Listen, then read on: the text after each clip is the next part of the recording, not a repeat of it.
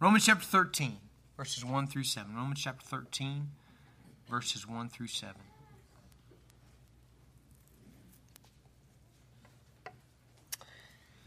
Let every person be subject to the governing authorities, for there is no authority except from God.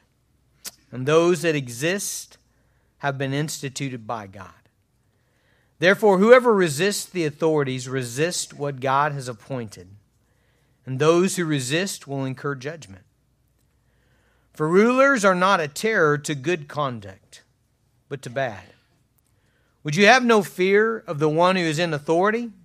Do what is good, and you'll receive his approval. For he is God's servant for your good. But if you do wrong, be afraid for he does not bear the sword in vain.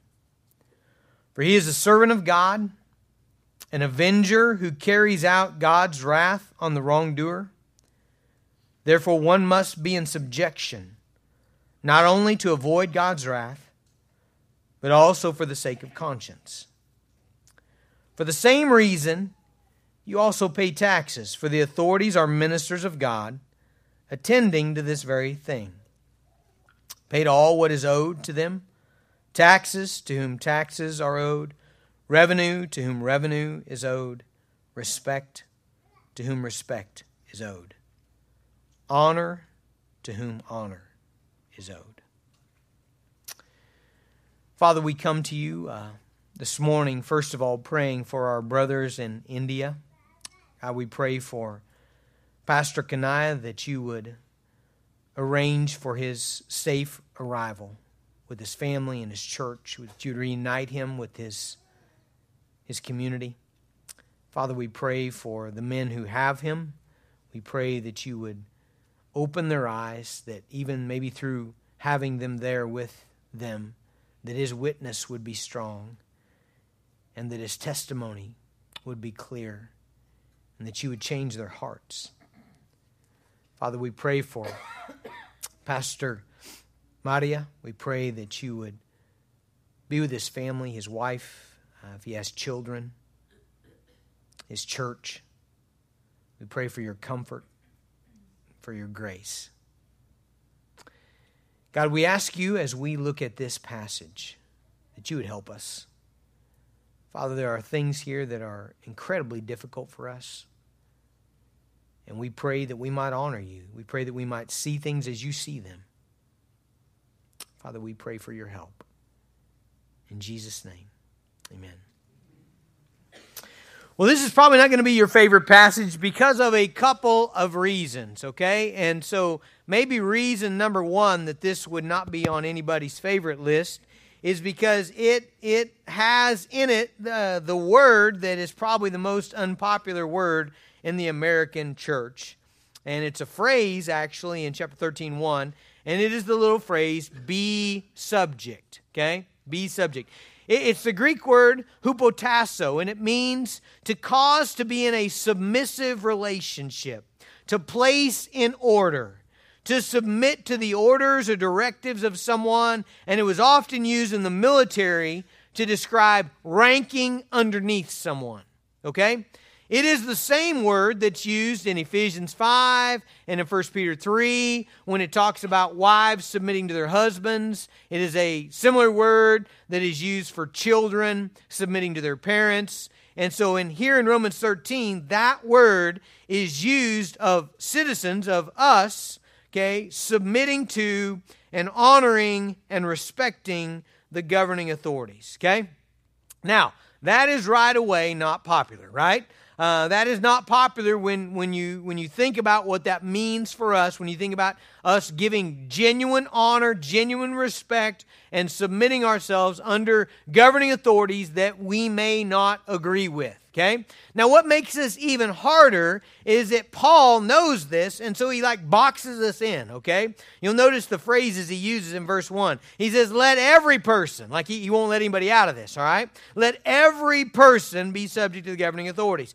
Now, he, he, he notice that he doesn't give us any stipulations as to what government it is. In fact, he trips over himself to say there is no authority except from God. Because he knows what we're going to say. We're going to say, you know what? I'll submit if my guy wins, right? Or if, if my candidate wins, if my, my political party wins, if the person that I think needs to be elected, or if the law that I think needs to go into place, if that goes in, then I'll submit. Paul, Paul, uh, he sees that and he says there's no authority except from God, and those that exist have been instituted by God. So he means you are to submit to every governing authority. You're to respect and honor every governing authority, whether you agree with their policies or not, whether wise or foolish, moral or immoral, a hero or a halfwit, sacrificial or selfish. There are no stipulations. And that does not make sense to the American mind, right?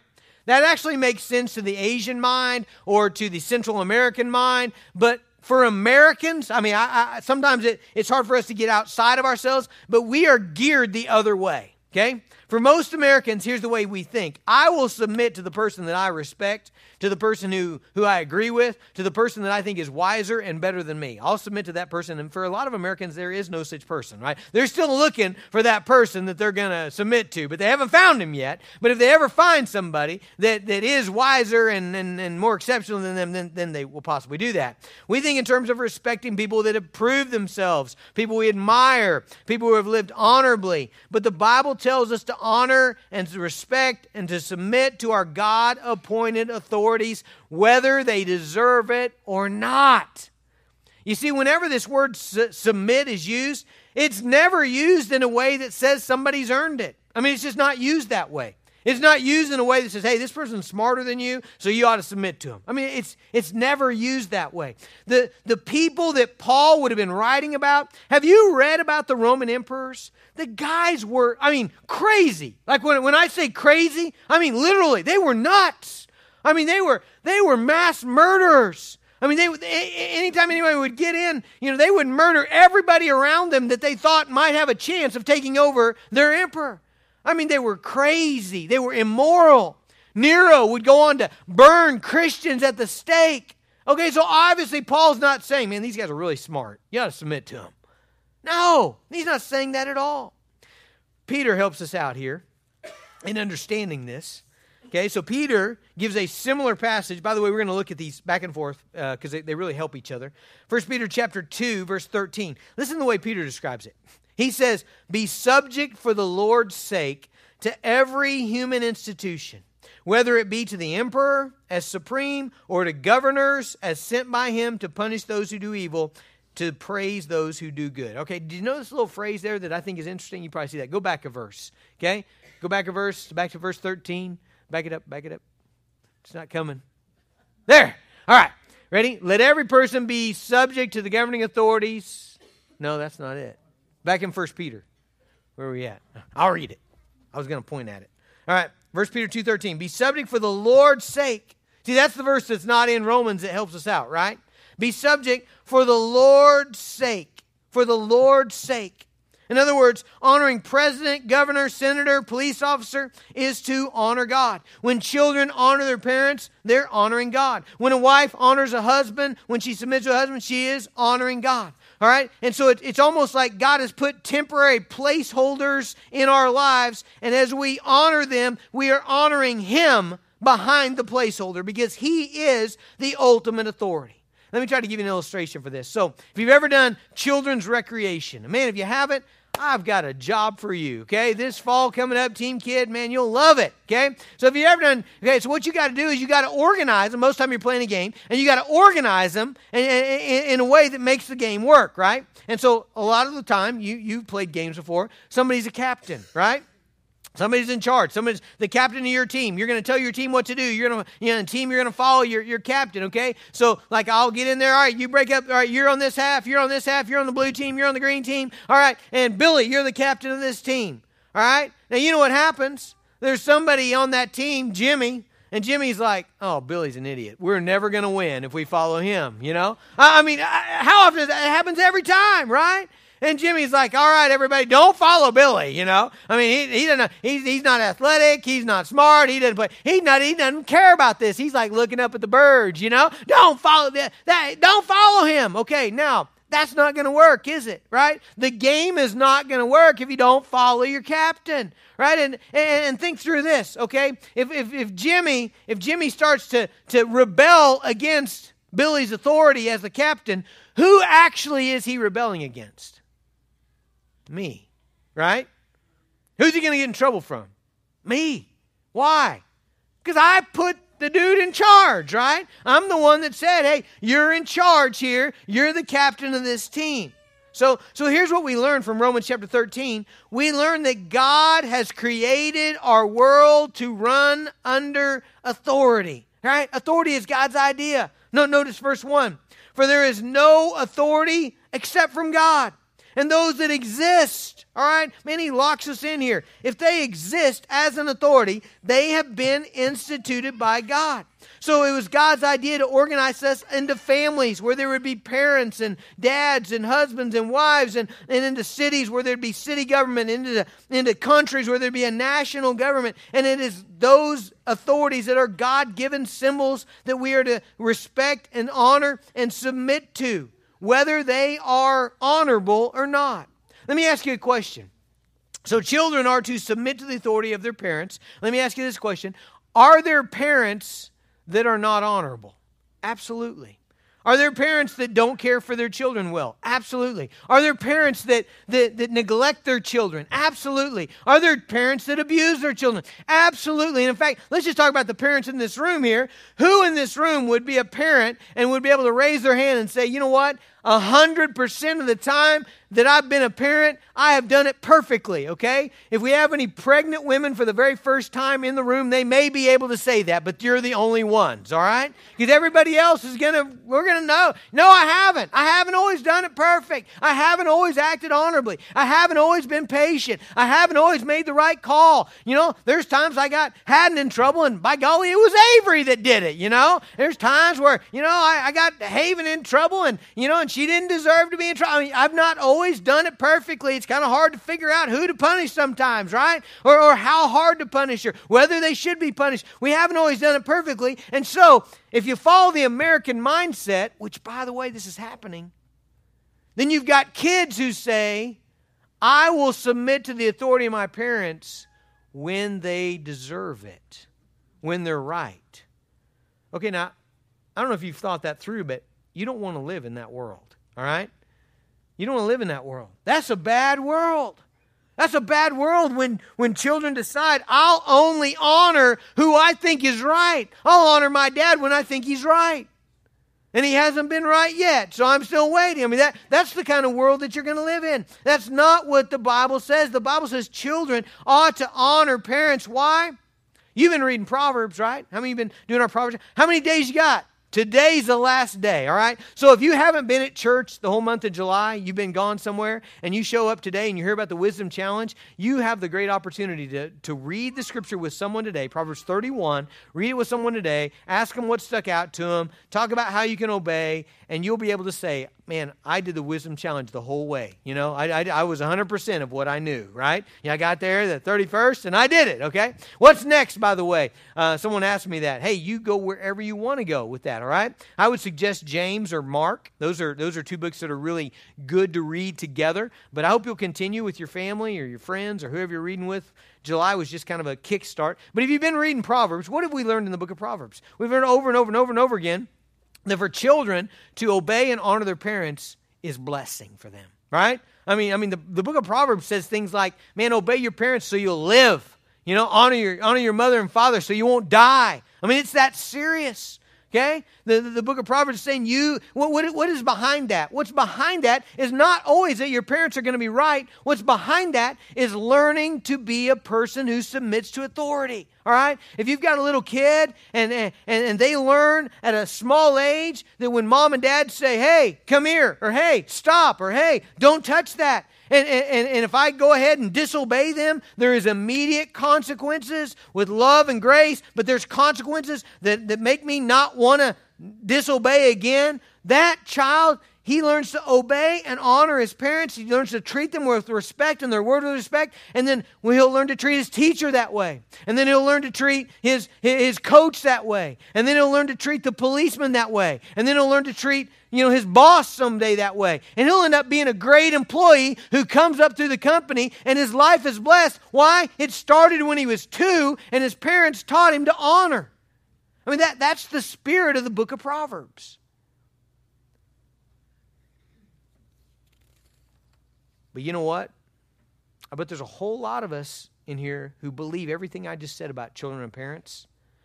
But then when we start talking about Barack Obama, Hillary Clinton, and Donald Trump,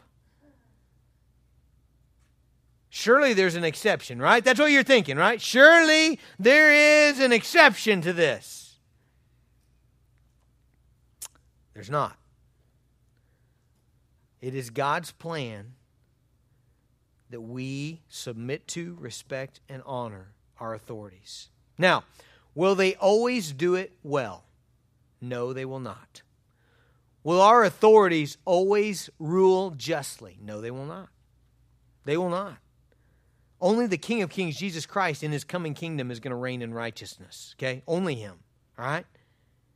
And so Paul goes on to further and says, make sure that we understand this. Verse 1 that there is no authority, even the imperfect ones, except from God, and those that exist have been instituted by God. Let me give you some encouragement today, okay? You know who's going to win the election? Whoever God puts there, okay? Daniel chapter 2. Ready? Daniel 2:21 He changes times and seasons he removes kings and he sets up kings he gives wisdom to the wise and knowledge to those who have understanding I can't think of a more arrogant worthless king than Nebuchadnezzar okay but listen listen to what what God says to Nebuchadnezzar in, in Daniel 4, right before he drives him crazy out of his mind. Okay? Verse 31, Daniel 4.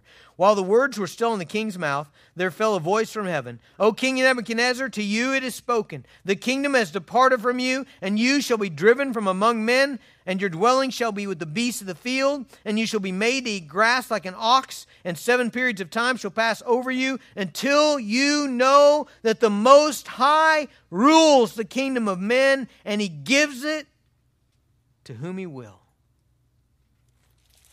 And that's why Paul says in chapter 13 God sets up rulers and God takes them out.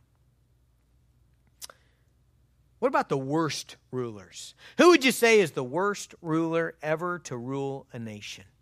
I think I can answer that. Okay, I know I know we could all speculate about opinions, but I think I can answer that. Let, let me let me tell you why. I think I know who the ruler is who made the biggest mistake, the biggest miscarriage of justice, the biggest debacle of a trial, the, the, the biggest execution of an innocent man in the history of the world, his name is Pilate. Okay? His name is Pilate. I mean, I, I don't see how that can be argued against, all right?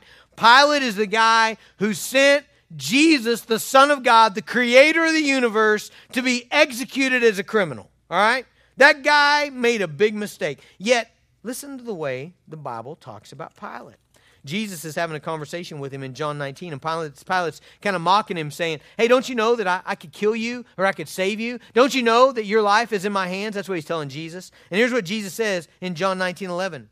He said, You would have no authority over me at all unless it had been given you from above. Do you hear Jesus, what Jesus is saying? He's saying, Pilate, I, I know that you're making the call on this, but what you got to realize is that I know that you, the only authority you have is because God gave it to you. Okay, speaking of Herod and Pontius Pilate, in Acts chapter 4, listen to this. For truly in the city where they were gathered together against your holy servant Jesus, whom you anointed, both Herod and Pontius Pilate, along with the Gentiles and the peoples of Israel, to do whatever your hand and your plan had predestined to take place. Now, Herod and Pilate were evil all on their own, but the Bible is very clear. God put them there, and God used their evil for your salvation. All right? And so there's abundant evidence in the Bible that God sets up kingdoms, He takes them down, He sets up rulers, and He takes them out. Now, here's the next thing Paul says. As a whole, those in authority are for the good of everyone. Okay? And again, this may be hard for you to swallow, but that's exactly what Paul is saying. Look at verse 3. He says, For rulers are not a terror to good conduct, but to bad. Would you have no fear of the one who's in authority? Then do what is good, and you will receive his approval. For he is God's servant for your good. You hear that? He's God's servant for your good. If you do wrong, be afraid. He does not bear the sword in vain, for he is a servant of God. Twice now he said that. He's a servant of God. Is that the way you think of Barack Obama? Do you think of him as a servant of God? That's the way that Paul would speak of our president and the next president and the last president. Okay?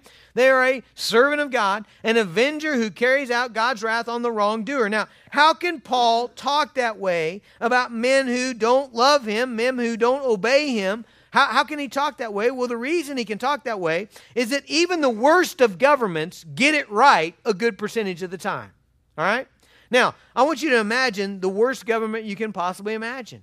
Okay? And, and I'll guarantee you, in that government, there are men and women who commit crimes and they get arrested and they get sentenced and they are tried as criminals. Okay? In the worst governments around the world, that happens. In our government right here today, and many of you may not be happy with the direction of our government, but let me tell you what's true. There's a lot of people who will do some really bad things, and they'll be arrested, and they'll be tried, and they'll be sentenced by our government. And other people will do some really bad things, and out of fear, or, or they'll want to do some really bad things, but out of fear of consequences of getting caught by the police and punished by the state, they won't do them. Now, are there failures? Absolutely. Are there miscarriages of justice? Yes. Are there people who should be in prison but aren't in prison? Are there people who are in prison that shouldn't be in prison? Are, yeah, could rulers do better? You bet. But here's what the Bible operates off of it operates off of the principle that it knows we are sinners. Every one of us. Mankind is inclined toward evil. Okay? There's never going to be a time where we don't need police. I was, I was watching, I, I, don't watch, I don't even watch like 30 minutes of news a week. Maybe, maybe. I mean, hardly any. But I'm telling you, I turned it on uh, last week, I believe it was, in the evening. And uh, before Emma gets down, she hates the news. So, so I, I, I, was just watching like like five minutes of it before she came down. She's putting Colt down, and and they had this panel on, this panel of people, experts, I guess. And this one lady, her her argument was that we should we should abolish the police force. We should have no police. You know, and, and man, if I'd have been on that panel, I would have said this. I would say, hey, I'll tell you what, let's just go ahead and try what you're saying in your city. You send your police to our city. We'll go ahead and take them, you know, for as long as you want this trial period. Let's see how it works for you, okay? All right? But here's the reality there's never going to be a place or time where that's the case, where we don't need government, where we don't need officials. Why? Because men are evil. We're inclined towards sin. Mankind does, needs to be restrained. Many of you are students of history, and you know this has happened. This has happened in, in Africa over and over again. It's tragic. But there'll be a wicked ruler. I mean, the guy is horrible. And he'll get overthrown. And when, it, when they overthrow him, nobody is powerful enough to actually take over the country. And so it's left without a government. That is a bad place to live. Listen, you're better with Saddam, Saddam Hussein than you are no government. In fact, we're seeing that right now. That's actually, that's actually what's happening with ISIS. That's what's happening in Syria. There's, there's no stable government. You, know, you take the worst of governments, and they're going to be a restraining factor in evil. They're going they're to hold back some of it. Now, again, they may be completely busted, completely immoral, completely corrupt, but still they're going there's going to be some restraining of evil. Okay? in the Bible, there's, there's what I call the worst book of the Bible. It's Judges. Okay? By worst, I just mean saddest. Have you ever read the book of Judges? It's horrible. I mean, there, there's that one story about him cutting up that lady in 12 pieces and mailing her to the 12 tribes of Israel to show how bad the, the, the thing's gone. The last verse of Judges sums up that time period. Are you ready? Judges 21 25. In those days, there was no king in Israel and everyone did what was right in his own eyes. That is bad. All right? And so, it's in that spirit that Paul writes Romans 13. It's in that spirit where he says, man, respect authority, respect your government, honor your king, re- respect your governor, respect your police, because rulers are not a terror to good conduct, but to bad. In general, that's true. I know there are places around the world where you can proclaim the gospel and get arrested. I, I understand that. But that's the exception in most places around the world, just don't do evil and you'll be fine, right? Even if you don't uh, even if you don't agree with the law, you ought to be glad it's there. I mean, I think it's ridiculous that from Madison to Lincoln Avenue on 22nd Street is 25 miles an hour. Why in the world is it 25 miles an hour there? Have you ever thought about that? I mean, it's a field on the left side. There's nothing. You could like speed off and drive crazy and it's dirt all right? It's, it's, it's, nothing out there. On the right side there's a couple houses and i know the whales have one but seriously you know I mean, there's just a couple there and and, and didn't dino and ginger live there? But still it could easily be 35 right? I mean it's not a high traffic road. You're heading out of town. It could be but it's 25 miles per hour okay? Hey i don't agree with it. I think it ought to be 35 but you know what? I am thankful that we have speed limits. I'm thankful for that. A lot of people are like, they, they, they would love to live in a place without speed limits. Would you really love to live in a place without speed limits? Would you like, have you seen the soccer moms who drive with their leg and on their left hand they're updating their Facebook and while they're doing their eyeliner, you know? Do you really want that gal who is always in a hurry to be able to drive as fast as she wants? No, you do not. The 16 year old boy who thinks he's invincible and is convinced he can't make a mistake and that if he'd just let him in the Daytona 500, he'd win the thing. Do you really want him not to have any speed limit? No. I don't want people driving down my street as fast as they want to drive. And so, even though I don't agree with the 25 mile an hour down here, I'm going to try to drive 25 mile an hour. And if I forget, which I have, and the police pulls me over, I'm going to be polite. I'm going to honor them. I'm, I'm going to speak well of them. I'm going to, I'm going to tell them thank you for doing a good job because you're right. I was disobeying the speed limit and I'm glad there's speed limits. Tell me what to pay and I'll pay it. That's what Paul's saying to do. You need to honor those who are in authority. If you do what's good, Paul says, see that in verse 3? So would, would you not do? Would you have no fear of the one who's in authority? Then do what is good, and you'll receive approval. You ought to do what is good. You know what? Most of the time, if you'll simply live a righteous life, you don't have to worry about the authorities. You know, there was a time in my life. I remember this. Emma remembers this. There's a time in my life where when we passed a police officer, I was like, "Did they turn? Did they turn?" You know. You remember that? Some of you, same. You know why? Because I was breaking the law. I had things in the car I shouldn't have in the car. I, I, I, I was a transgressor. I was a lawbreaker. That's why I feared. Now, when I pass the police, I wave. They hardly ever wave back. But I just think, listen, I have a theory. I, I think it's like you got to keep the image of, you know, don't mess, you know, kind of authority. And I think they're waving in their hearts. That's what I tell myself. And so I, I keep waving. And uh, I don't know that I've ever passed Brock. He may wave. I don't know. But anyway, or Steve, or we've got Derek. He, he might. I don't think Derek could wave at me, probably. But anyway, I wave, and I'm not. Uh, what I'm saying is, I, I'm not. I don't fear. Why? Because I'm not doing anything wrong. we had a great, great day out here the other day. They had a drug sting operation. and so there's all these plainclothes guys, detectives, and they're like hiding behind our bus and they got the binoculars, you know, and everything. Man, we thought it was great, you know, and it was exciting. And uh, in fact, I even went out there and I knew where somebody was kind of hiding. And so I went out there, hey, you need to check over there. You know, the guy's like, get back in the church, you know. I was like, I'm just helping you out, you know. But but here's the thing, like I wasn't we weren't afraid, like like we were like, guys, hide the the what? Paper clips, you know, the Bibles, you know. I mean, Hey, if they wanted to come in and search the church, I would have let them. I'd have given them a broom, a vacuum, and a you know a waste basket, and say, "Hey, help us clean up, man. You know, you can search it all. Just as we go through it, let's go ahead and get rid of. Let's organize a little bit. You know, work on my office here, right? There's nothing to fear if you're doing what is right. First Timothy is an area that I need to work on. I'll just tell you that up front. So you keep me accountable. You come up to me and say, "Hey, pastor." Have you been doing better with this? Because I, I need to do this. 1 Timothy 2 1 and 2. First of all, then I urge that supplications, prayers, intercessions, and thanksgivings be made for all people, for kings and all who are in high positions, that we may lead a peaceful and quiet life, godly and dignified in every way. You should not only submit to your governing authorities, you should pray for them. You should pray for them. I should pray for them.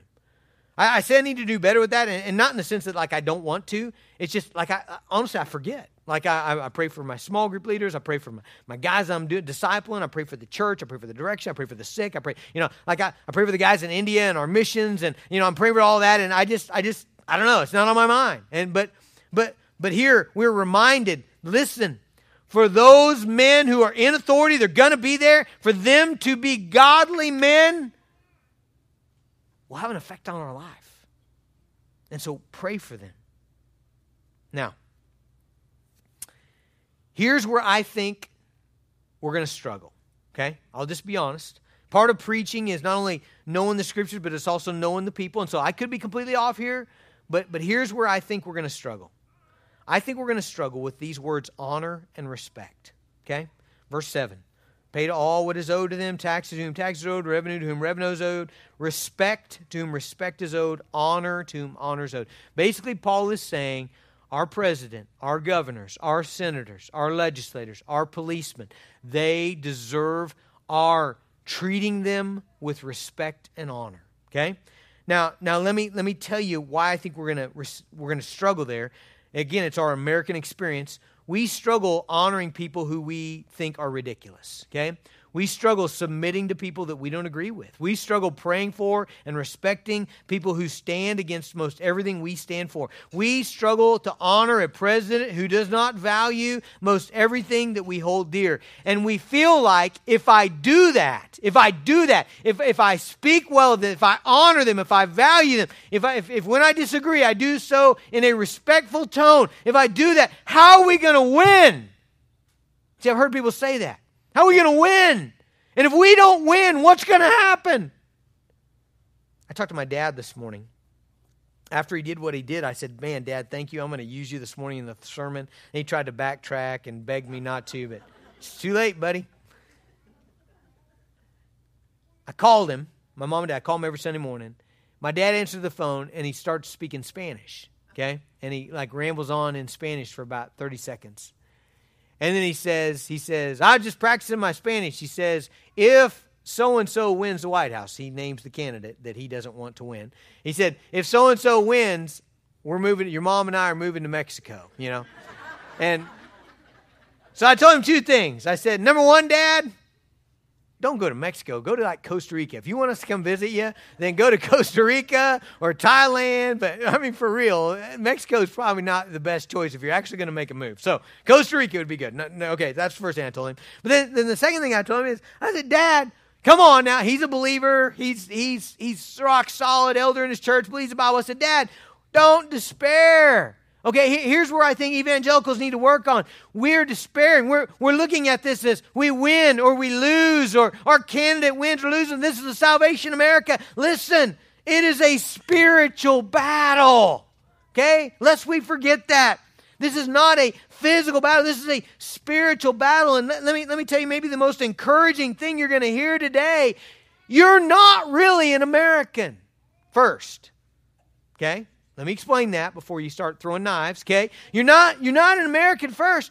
Philippians 3:20 says this, but our citizenship is in where? Where is it?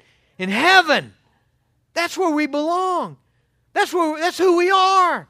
We're citizens of the almighty King of Kings, glorious Savior Jesus Christ, from him we await a Savior, the Lord Jesus Christ, who will transform our lowly body to be like his glorious body by the power that enables him even to subject all things to himself. First Peter, the, the same passage where we've been reading about government, right before he launches into his, his be, be subject to the government, he says this in verse 11 Beloved, I urge you as sojourners and exiles. What is an exile? An exile is someone who belongs somewhere else and they're just passing through. They happen to be stuck in this place, but they're homeland is somewhere else. And Paul is saying, and Peter is saying, if you're a born again believer, you have the hope of the coming kingdom of Christ, of which you are a citizen. And so, one of the things that keeps us from despairing, one of the things that ought to enable us to say, you know what, November, whatever, whatever happens, happens. And whatever, whoever God puts in there, He puts in there. We're going to vote. We're, we're going we're, we're gonna do what we can. We're going to speak our mind. We're going to give money if we feel like it to campaigns. We're going to do all of those things. But at the end of the day, whatever happens does not change the kingdom. We understand that. Pontius Pilate. Here he squares up against Jesus, okay? He says you're guilty. He says he's such a coward that he won't he won't he won't he won't do what is right. He, he's afraid of, of, the Sanhedrin, and so he, he puts an innocent man to death. Let me ask you this who won? Who won? Jesus or Pilate? If you say Pilate, you don't understand the Bible, okay? He did not win. In fact, God used his wickedness to save your soul. Have you thought about that? God used the most wicked ruler. We already talked about this. I, I think he's, he's the biggest idiot of, of, of, of the long string of rulers in the history of the world, okay? I mean, to put to death the Son of God, that's got to be the dumbest thing ever, okay? God uses that man to bring about your salvation. Why should we worry? Why should we be upset? Let me show you something. It's interesting the context. Why, why does this occur here? Why, why in Roman, why, why does Romans 13 occur where it does? Well, what's the context? Well, remember chapter 12? Okay, so so think about last week. You ready? Romans 12, start in verse 19. Beloved, never avenge yourselves. Leave it to the wrath of God. For it is written, Vengeance is mine, I will repay, says the Lord. To the contrary, if your enemy is hungry, feed him. If he's thirsty, give him something to drink. For by so doing, you will heap burning coals on his head. Do not be overcome by evil, but overcome evil with good. Let every person be subject to the governing authorities. Do you see that transition? See, sometimes we get messed up. Do you see that big 13 there? That is not in the original Greek. Did you know that? These the the writers, Paul did not write in chapters and verses. He didn't. We put those in later. That's just to help you find it, okay? That's just so when I open up my Bible and I say, all right, guys, we're going to be in the letter to the Romans, and instead of saying we're going to be in that section where he talks about government, and you all having to flip through and find it, I can say, turn to Romans 13 1, right? But that's not actually in there. Okay, so so it would read just like this. It would read like, Vengeance is mine, saith the Lord, I will repay. If your enemy is hungry, feed him. If he's thirsty, give him something to drink. You so doing, you'll heap burning coals on his head. Don't be overcome by evil, but overcome evil with good. Let every person be subject to governing authorities. Do you see how that rolls in there? Basically, we have a passage about injustice. We have a passage about wicked people doing wicked things. And Paul is saying, hey, leave it to the wrath of God. Don't take vengeance. Don't get angry. Don't ruin your witness. Don't stoop to evil. Overcome evil with good. And then he talks about respecting authorities that may not be good people. I know what you're going to say. That's just a coincidence. Okay, all right. So let me prove it to you that it's not. When you go to First Peter, okay, the other big passage on government that we're looking at, so you start there in verse 13 be subject for the Lord's sake to every human institution, whether it be the emperor as supreme or to governors as sent by him to punish those who do evil and to praise of those who do good. This is the will of God that by doing good you should put to silence the ignorance of foolish people. Live as people who are free, not using your freedom as a cover up for evil, but living as servants of God. Honor everyone, love the brotherhood, fear God, honor the emperor the emperor who was putting to death Christians at the time. Peter says, honor the emperor. And then he goes into servants, being subject. There's that word again. Be submissive to your own masters, even a harder thing for our culture. And that, that, that passage flows right into verse 21. For to this you've been called, because Christ also suffered for you, leaving you an example that you would, look what he says, walk in his steps. Follow what Jesus did. What did he do? Peter, here we go. Verse 22 Jesus committed no sin, neither was deceit found in his mouth. When he was reviled, he did not revile in return. When he suffered, he did not threaten, but he continued entrusting himself to him who judges justly. Same thing. Same thing. What's he say? When, when people are evil to you, what do you do? Entrust yourself to God. Why? Why? Well, that gets at the heart of why should we submit? Why should you submit? As unto the Lord, right? And as you submit unto the Lord, what are you trusting? God will take care of you. Hasn't He always done that? How did the children of Israel, how'd they get out of Egypt? How'd that happen? Do you remember? It's in Exodus. Here's what happened. They're, they're slaves. They've been taken captive by a wicked Pharaoh. I mean, the guy, the guy is horrible. Okay? He, he's, he's a wicked man. He, he puts babies to death. Okay? How'd they get out of there? Well, Moses organized a grassroots political organization. And they started making YouTube ads, attack ads about Pharaoh.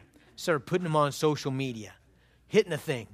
All the Hebrew slaves were going home at night, Facebooking about how they hated Pharaoh and how you know he's the worst ever. You know, and they, they're they're hitting that hard. And they, they get a news conglomerate to start broadcasting. Then they get a cool slogan that I made up and I put in my notes, but I've been afraid to use it all day because I don't think it'll offend you guys, but I'm afraid like you'll go tell people and then it, because it could offend certain people, but it was really funny. I, I, I wish I could use it. Anyway, so that, anyway, they, they, they do that. And then Joshua mounts this militia, okay? And they start assassinating Egyptian masters. And then they have this coup in which they overtake Pharaoh. You don't believe that, do you? Right? You've read Exodus? None of that is true. How'd they get out of Egypt? Well, they went and made bricks, like Pharaoh told them to. They went and made bricks, and God so pummeled Egypt with 10 of the most horrific plagues the world has ever seen. And at the end of the 10th one, when every firstborn boy in Egypt was dead in their crib, and Pharaoh said, Get out of here. That's how it happened. I think God can take care of us. Can't He? I think He can take care of us. What, what about when Israel, let me just give you some biblical examples. What about when Israel was overtaken by Babylon and, and they were taken into exile, chained, chained, take drug into exile into a foreign country in Babylon, slaves for 70 years. Most of the people who went would never leave, they would die there. How'd they handle that? Well, God told them how to handle it. Jeremiah 29 7. But seek the welfare of the city where I have sent you into exile, and pray to the Lord on its behalf, for in its welfare you will find your welfare. God tells them, you seek the welfare wherever, wherever you're put, you pray for that city, you be a good citizen. And then God told, told Jeremiah this In 70 years, I'll bring you back. How are you going to do that? Don't worry about it. I'll bring you back. So, last point. I hear you guys zipping up Bibles. That's when I know I've only got a few minutes left. All right. So, is there an exception to what I've told you?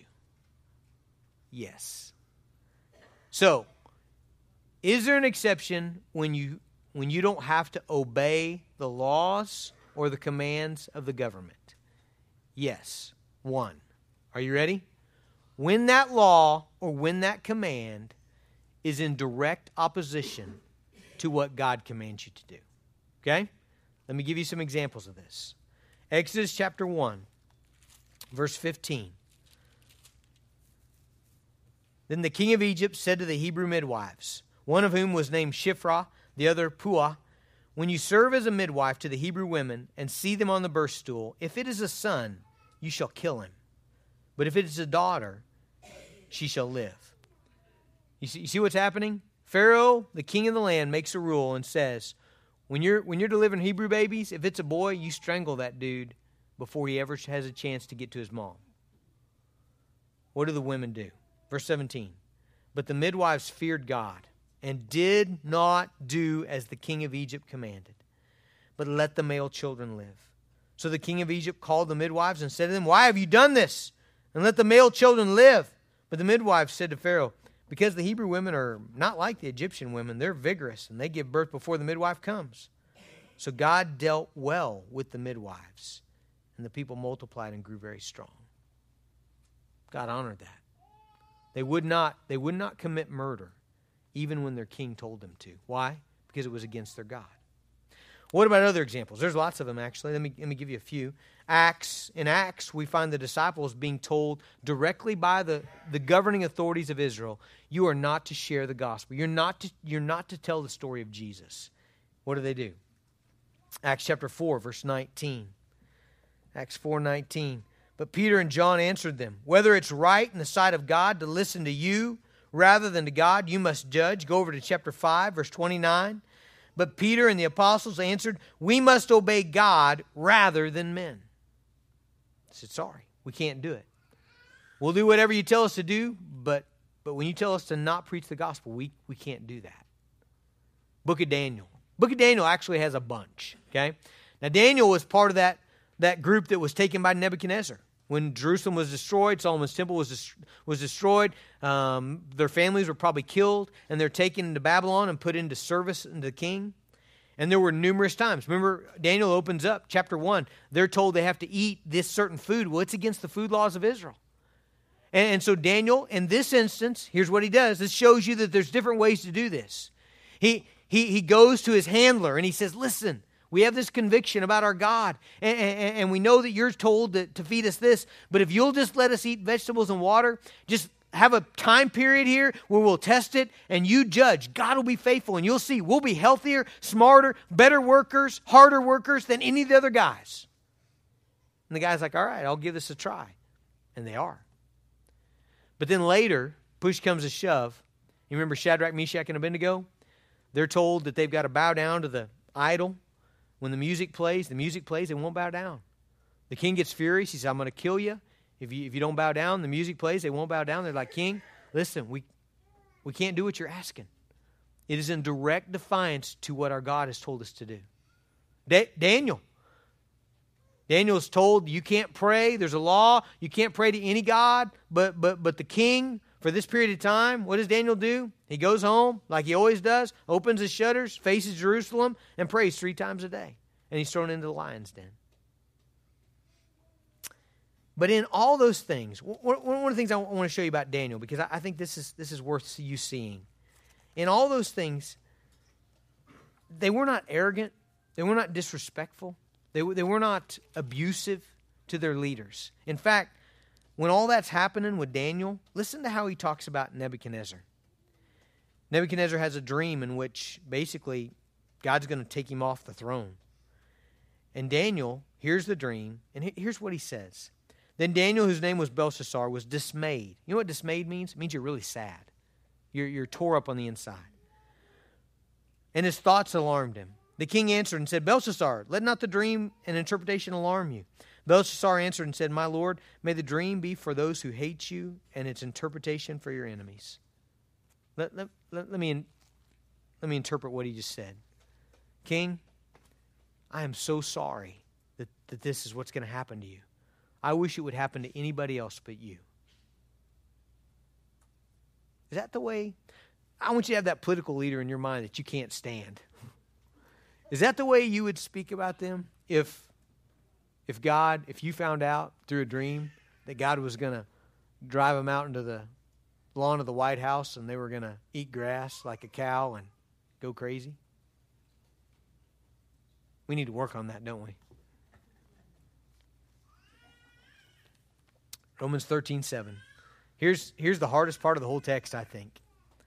Revenue to whom, re- not that part, I'm sorry. Respect to whom respect is owed, honor to whom honor is owed. Let's ask God to help us. Father, we come to you just um, thankful, Father, for the opportunity to live in the country we live in. God, as I think about Pastor Madia and Pastor, his brother. God, I, I'm so thankful, God, for the country that we live in. I'm so, so thankful for, for our leaders and for just laws and for freedom of religion. God, I'm thankful that we have police that are, are fair and just and honest. God, I, I'm thankful, Father, that we have the opportunity to vote and to speak our mind and to, to support people that we want to see elected. God, all those are precious to us. But God, I pray that you would help our hearts to be right through this. God, everywhere we look in our country, we see authority being disrespected. We see police being maligned and even attacked. And Father, I, I pray that people would see something so different in us that even when we disagree with authority, that we would be people that, that act honorably, that speak with respect. Father, I pray that you would make us Christ like in this, that you might receive glory. In Jesus' name, amen.